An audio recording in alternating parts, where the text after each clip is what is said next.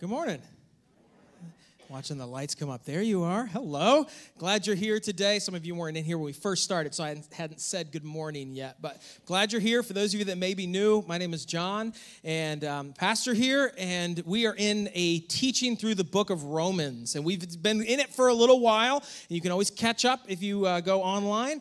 But we've been in it for a little while, and we hit um, a couple of weeks ago. We hit a section of three chapters in Romans that where Paul is talking about Israel. And I got to tell you, this section of scripture is interesting to me because if I were just doing messages about whatever, okay, if I were doing messages about marriage or about anxiety or about other things, if we weren't teaching our way through a book, Romans chapter 9, 10, and 11 probably wouldn't be on the list to preach okay? They deal with Israel. There are some sort of highlight verses that get picked up, unfortunately, out of context and used in other places. But it's not necessarily when I would just be like, you know what? I really want to do a message on Romans 10. Like it wouldn't normally happen that way. And so the fact that we're teaching our way through the book kind of forces us in a good way to deal with everything that's here and then to be able to understand it in its full context. And these chapters 9, 10, and 11, having to deal with uh, Paul and, and his view on Israel and what the gospel, the good news, means for them. Uh, is something that I think a lot of Christians have questions about, but don't necessarily get the answers to those questions. And we started our groups two weeks ago when we started Romans chapter 9. And I, I gotta be honest, at first I was like, oh no, like, we should have planned that better because I don't know how this is going to go with our group starting off with discussion about Israel because not everybody has that full knowledge or context or whatever. And I got to tell you, the discussions in groups have been amazing. They've been awesome. And God has been able to show us with these passages that we might avoid because we're not, most of you here are not Jewish believers. So you might avoid these passages, but God has shown us through them not only what his plans are for Israel, but also what his plans are for us and what we can learn. And it's been really great over the last few weeks.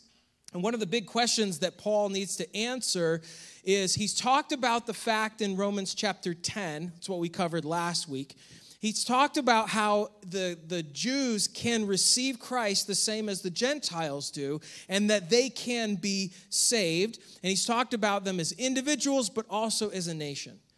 And the big burning question is Has God, because of Jesus, because salvation doesn't come through the law, which the Jews have, because salvation has come through Jesus Christ, does that mean that God is done with Israel as a nation? Is he done with them? Has he moved on? Has he switched plans so now it's the church and Jews can be a part of that church, but Israel is no longer a factor, it's no longer a thing, and now it's the church, and now the church inherits all of those promises as if church is like spiritual Israel. Is that how it works now? Well, the answer is no. That God has a plan for Israel that he has that he is still going to fulfill all of his promises to them. And god deals differently with israel as a nation than he deals with us as a church. And so it's important as we're reading through to understand that so that we can properly apply things that we read. And again we're going to come to some spots here in romans chapter 11 which is where we're starting today. If you have your bibles go ahead and get there. In romans chapter 11 where if we think that Paul is talking about us, we will make some big mistakes in understanding God and his character. We need to understand that he is talking about Israel. It's very important to understand here, okay? That's that's just understanding and reading things in context, which is something that we always should do as we're reading. All right? So we're going to get right into it. Romans chapter 11. I feel like every week it's been like there's no pleasantries up front. It's like we just got to get into this cuz we're covering so much ground, but that is uh it's worked out pretty well so far. So, uh, is God done with Israel as an does the divine response say to him? I have reserved for myself 7,000 men who have not bowed the knee to Baal. Now, we pause for a second. I want to talk about this. I want to talk about what's going on here. Because Paul, before he was a Christian, was a Pharisee. He, he, knew the, uh, he knew the Torah inside and out. He knew the Old Testament inside and out. He knew all of these stories. And so he will drop a one liner in here or a one quote or whatever here and he has in mind the entire context of that story in order to bring it up, but we may not have the entire context of that story. So I want to talk about what he's talking about with Elijah. And if we understand what, the, what has happened with Elijah, then we're going to understand why this is so significant on a greater level. All right? And we're going to rewind quite a bit. And this is going to be, this is going to cover roughly 1 Kings like 17, 18, and 19, roughly. All right? So in Israel, a king rises up whose name is Ahab. And Ahab rises up as king of Israel, and he is an Israelite, but he marries a woman who is not, and her name is Jezebel. Does that name ring a bell to anybody? We use that as an adjective in our society today for good reason, by the way, as you'll find out. Jezebel was a worshiper of a false god called Baal, and you hear Baal come up. And forgive me, I'm going to give a bunch of names and just try to roll with the names here, okay? But Ahab marries Jezebel. Jezebel is a worshiper of Baal and ultimately convinces Ahab to do the same. And the scripture says that Ahab did more to provoke the anger of God in his lifetime than anybody who had come before him. Because he took the nation of Israel and he instead of instead of worshiping God, Yahweh, he they worshiped Baal. And he allowed King Ahab allowed Jezebel to persecute and kill all of the prophets of God. Almost all of the prophets of God in Israel. And so God sees this, He knows all that is going on. And so He raises up a prophet named Elijah. And He says to Elijah, You are going to go to King Ahab, and you are going to tell him, because of their wickedness, that there will be no rain on this land until I say so. And so Elijah faithfully goes to King Ahab and says, There will be no rain until I say so, says the Lord because of your wickedness. And then God goes immediately to Elijah and says, Hey, by the way, get out of here. it's, I love these little moments. All right, this is, this is a little moment in scripture where God is like, Great, now run that way. all right, because he needs, he needs Elijah. And of course, Ahab and Jezebel are now coming after him and they're seeking out Elijah. And so Elijah has to go hide in the wilderness, and sure enough, the rain stops and there's a drought in the land. And Elijah is hiding out, and God provides for him miraculously and incredibly. And I wish I could go into all that detail, but just don't have time. So read that for yourself. First Kings, uh, that piece is probably in 16, First Kings 16, all right, or no, 17, probably in 17. All right, but God provides for him in amazing, miraculous ways until the, the nation of Israel has gone through this drought. And it says it's in the third year when God goes to Elijah and says, Now go back, which must have been scary as you can imagine, because he knows they're after him. He says, I want you to go back there. And so he goes back, and again, there's really cool things that happen along the way, but he ends up back in front of Ahab. He ends up back in front of Ahab. And Ahab says to him, Where have you been troublemaker. That's what he says. I don't know. It's just a, it's cute. I don't know why it's cute, but it's just kind of cute. He's like, "Where you been, troublemaker?" And Elijah says, "No, no, no, no. You got that backwards. I'm not the one that made this trouble." Which I think Elijah, by the way, a little sassy. Okay, like some of the things that he says, and if you read through, you're going to see this. He's just he's got he's got a quick wit to him, and so he says, he says, "No, no, no, no. I am not the troublemaker. You have caused this trouble, not me." He says, You know what? I'll tell you what. Let's just see whose God is real. Let's do a little test. How's that sound? He says, You know what? Here's what we're going to do. Let's get two bulls, all right? And you get your prophets of Baal together, and I'm here, and let's see which God is God. Okay? So I'll, we'll get the bulls, and you know what? You can pick your bull. You know? And we're going to put them on a, and we can put them on a fire. You can build that thing however you want. It's got to be dry though. So if you want to pick the dry aged beef for your side go ahead and do that. It's fine. All right you build your side i'll build my side. And then we'll call fire down by our god and let's see what happens. And all the people in the in the nation were like this is great like this is gonna be fun. You know, this is this is gonna be this is the showdown. They didn't have Netflix, okay? Like this was the best show in town. They're gonna we're gonna find out which God is really God. And so Elijah says, "You guys go first. So they go first, and they get to dancing around their altar and doing all the things that they're supposed to do. And and you know what happens? Nothing. Nothing happens. And Elijah, being Elijah, looks across at him and he says, You know what?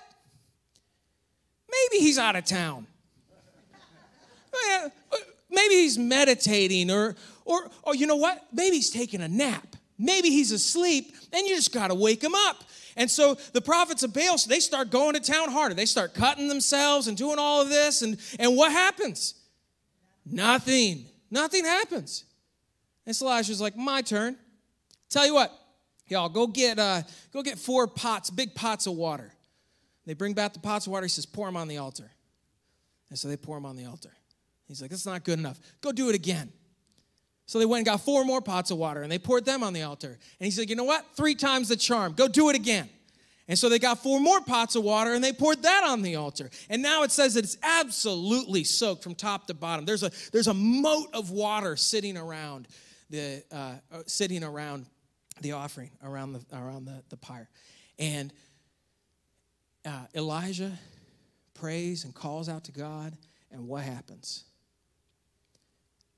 Fire so much, so intense that it burns the bowl, it burns the wood, it burns the stones around it, it evaporates all of the water out of the fire, and God has the victory in front of everybody. And, and, and Elijah has all of the prophets of Baal put to the sword. Great victory. I mean, on top of the mountain, this should be the greatest thing, the greatest moment of Elijah's life. Like, like he's standing in front of everybody and see God do this. And so he should have been absolutely on top of the mountain. The problem is, Jezebel wasn't there. And she finds out what happened. And when she finds out what happened, she says, May the gods do the same thing to me if by the end of the day tomorrow Elijah is not dead. And so she puts out a contract on Elijah. And Elijah, when he should be at the absolute height of his life and ministry, everybody should have turned their lives over and started following again the God that he knew. They didn't. And he ends up fleeing, he ends up running and laying down under a tree and saying, God, why don't you just kill me? If that doesn't do it, if that's not enough, if I'm the only one left, then why don't you just kill me and be done with it? Just end this. It's over. And so God comes to him and he gives God gives him miraculously some food. And it's enough to keep Elijah sustained for 40 days and he says, "Elijah, you start walking that way." And Elijah walks for 40 days and 40 nights, pretty significant number in the Bible. He walks for 40 days and 40 nights until he gets to Mount Horeb. It's called the Mountain of God. And on Mount Horeb, he climbs up and he goes inside of a cave. And inside the cave, God speaks to him and he says, Elijah, what are you doing here? What are you doing here? And Elijah says, Lord, they have killed your prophets and torn down your altars, and I alone am left, and they seek my life. It's over. And so God says, Go outside and stand on the mountain. And Elijah walks outside and stands on the mountain, and God passes by. First, there's a great wind, but God's not in the wind. And then there's an earthquake, but God's not in the earthquake. And then there's a fire, but God is not in the fire. And last, a still small voice. And God says, Elijah, stand on the mountain. And he asks him again, What are you doing here? And Elijah gives exactly word for word the same answer he gave the first time. Lord, they have killed your prophets and torn down your altars, and I alone am left, and they seek my life. And Elijah thinks that he's alone. He thinks he's the last one. He's, he thinks he's the only one who's faithful. He thinks he's the only one who's honoring God, and he's the only one who's speaking for God. And God says, That's not true. He says, I want you to go, and I want you to anoint a new king of Syria. And I want you to go and I want you to anoint a new king of Israel. And I want you to go and I want you to anoint a new prophet who will take your place, Elisha. And I have reserved for myself 7,000 men who have not bowed the knee to Baal. And so he thought, it's over, there's nobody left. And God's answer to him is, that's not true. But you have not seen the way I have been working and what I've been doing. And I will be faithful to you and I will be faithful to this nation, even if you don't see it yet and you don't know how I'm doing it. You don't have to know until the time is right. And the time was right.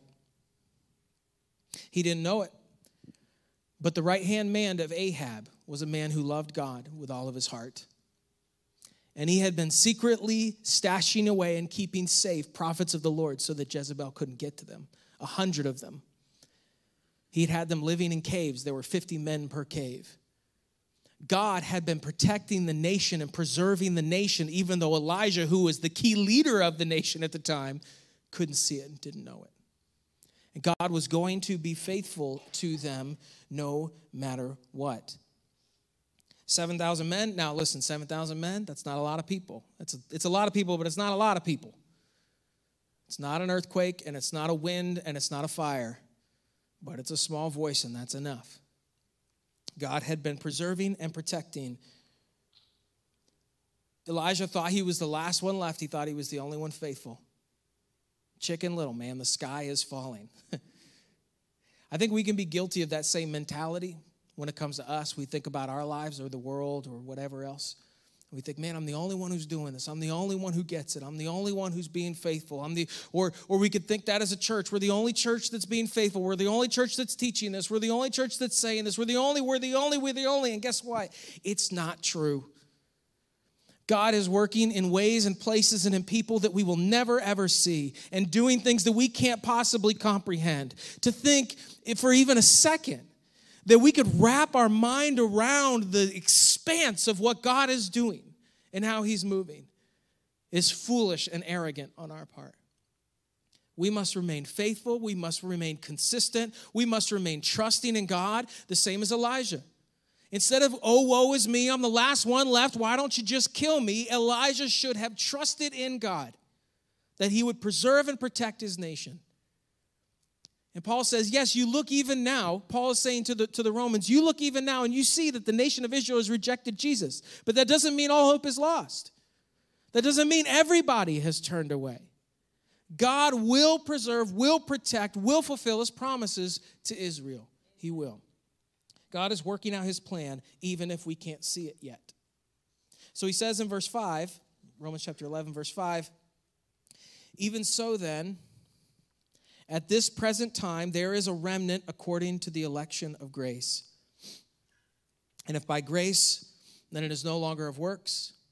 Otherwise, grace is no longer grace. But if it is of works, it's no longer grace. Otherwise, work is no longer work. He said it's got to be one or the other, it's not a mixture of both. It's by the grace of God that there is a remnant and that God will preserve them. Now, I do think this is really important. This is a spot where people look at, um, you know, the words like election and all of that, and and use this often in the discussion about us and salvation as New Testament Christians. And and if you want to have that conversation, you can have that conversation, but it needs to happen somewhere else because that's not what Paul's talking about here. He's not talking about us. He's not talking about the church. He's not talking about New Testament Christians and how we're justified or anything like that. He's talking about Israel here. That he has that he has a plan for them and that he's known about this plan all along and that he will fulfill it by grace, not by works. God is good and he is faithful. And I think what we need to, to take away from this as believers, among other things, is to know that God's promise to Israel is true, that he does not break his promises, and that he will be faithful to them. And if he is faithful to the promises of Israel, we can have confidence to know that he is faithful to the promises he's made us, which are different, okay? But we have the same confidence to know that he will be faithful and follow through on the promises that he's made to us. And if you're in a group this week, one of the things you're going to talk about is what promises has he made to us, all right? So that you know what to count on, what to stand on, and what to trust in. All right, verse 7. What then? Israel has not obtained what it seeks, but the elect have obtained it, and the rest were blinded. Just as it is written, God has given them a spirit of stupor, eyes that they should not see, and ears that they should not hear to this very day. And David says, Let their table become a snare and a trap, a stumbling block and a recompense to them. Let their eyes be darkened so that they do not see and bow down their back always. Um, now, again, very important for us to understand, he's talking about Israel. He's not talking about us here. So, what he's saying is that God has blinded or has prevented Israel from accepting Christ as a nation. Why? He's going to go more in depth on this next in what we read next week. But it is so that the church would open up to all people, that everyone could be a part of it. But he's still going to make, uh, make his promises true and faithful to Israel. All right? But this is about them. Now, how does he blind them? Where, when, all of that? You know, that people, people debate this and talk about this a lot. And I'm just, I'm going to say it as simply as I can. That is above my pay grade. Okay? I do not know. I don't know. Uh, oh, here's what I know I know that I have a choice in whether I choose Christ and how I follow him. Beyond that, how God works, where he works, what he does, what he doesn't do, all that. Hey, I, no idea. Okay? He's, I'm not him. I'm not him. So to think that I could understand how that all works and how he's doing it and where, or to think that I could look at him and say one thing is fair or another thing is not fair, that is way, way beyond me. That is not my job, and I can't possibly wrap my mind around the mind of God. I can learn about him what he shows me. I can see in his character what he shows me. And I can know that I have choices to make and I have things that he wants me to do. But how all that is going on behind the scenes and how he blinded Israel and when and where and all that, who and I don't know. And I think that if I think that if we nitpick that or argue that, we'll lose the, the, the most important thing, which is to know that God's promises are true. And that's what Paul's talking about here. He's not trying to get people hung up on how that worked or whatever. Just the fact that God is allowing this to happen to Israel because he has a bigger plan that's going on. And that is his choice. All right, does that mean they're gone? Does that mean they're out? Verse 11. I say then, have they stumbled that they should fall? He talked about stumbling earlier, right? We read about this a week ago. The, the stumbling stone. Jesus was the stumbling stone or the rock of collision. They've run into Jesus and they rejected him. Are they going to fall? Is it final? Certainly not. But through their fall, to provoke them to jealousy, salvation has come to the Gentiles now, if their fall is riches for the world and their failure riches for the Gentiles, how much more their fullness? For I speak to you, Gentiles, inasmuch as I am an apostle to the Gentiles, I magnify my ministry. If by any means I may provoke to jealousy those who are my flesh and save some of them. He said, This is the truth, and I am teaching this, but I am teaching this, and I want the Jews to hear the gospel and to realize that God is doing something in the church, that He's welcoming the Gentiles in. I want them to know, I want them to hear that the law can't save them and the law can't purify them. I want them to see that, and I want it to provoke them to jealousy. So, what does that mean? It's kind of an odd phrase. And so, I was, as I was thinking through it this week, and maybe an analogy that's helpful for me, I want you to imagine for a second that you are the star athlete on a team. Okay? You're a star athlete on a team. And this analogy isn't perfect, but it's, uh, it helped me, okay? You're the star athlete on the team. And all of a sudden, the coach says, We're going to make a change. Okay? We're going to do things differently. We need to get back to basics. That's what we need to do. We're getting too fancy. You're the star. You love to showboat. You love to go out there and we'll say it's basketball. So you love doing your, your fancy things in basketball. Okay? Doing your layups. No, windmill dunks. I don't know. Alley, I don't know. So you love to showboat, and he's like, we're going to get back to basics. We're going to get back to basics, right? But you're still out there and doing your thing, right? Because that's the way you've always done it before. And suddenly the coach makes a decision one day to bench you and put in the new guy because he's better at the fundamentals. How would you feel? You would be provoked to jealousy, right? You'd be like, I should be out there. Why does why does he get to, why does he get to be out there? Why does she get to be out there playing the game? And you got two options when you're provoked to jealousy. You can pout about it. You can leave, you can pout about it and leave the team and woe is me and all oh, they don't appreciate it, all that kind of stuff. Or you can get your act together, get back to basics and get in the game. Right? Israel, Israel has not been rejected by God. Israel has been put on the bench. Okay? They've been put on the side burner while the church is playing the game. And when the time comes where Israel is finally ready to get back in the game and humble themselves and accept Christ, then they get back in the game. And we're all in it together. All right, that's, that's the way that it works. Have they stumbled that they would fall? No. Paul is preaching so that they will be provoked to jealousy. They will see the gospel and they will respond to the gospel. Now, that response may be to pout on the bench, or that response may be to get in the game. And his prayer is that they would respond to the gospel and start playing because God, because Paul knows how much God loves Israel. They are his people. And my, you look through the Old Testament and they broke his heart over and over and over and over and over again, and he kept bringing them back in. They failed over and over and over and over and over again, but God kept bringing them back in because of the promises that he made to them. Listen, to those of us that are believers, we have different promises than Israel has. But even if we're his child, we, we fail over and over and over and over again, and he continues to bring us back in because he's made promises to us and he will fulfill those.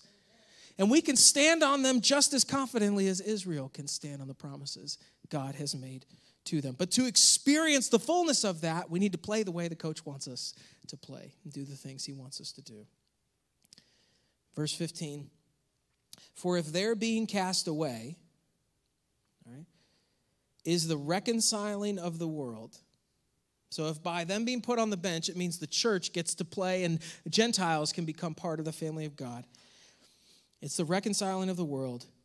What will their acceptance be but life from the dead?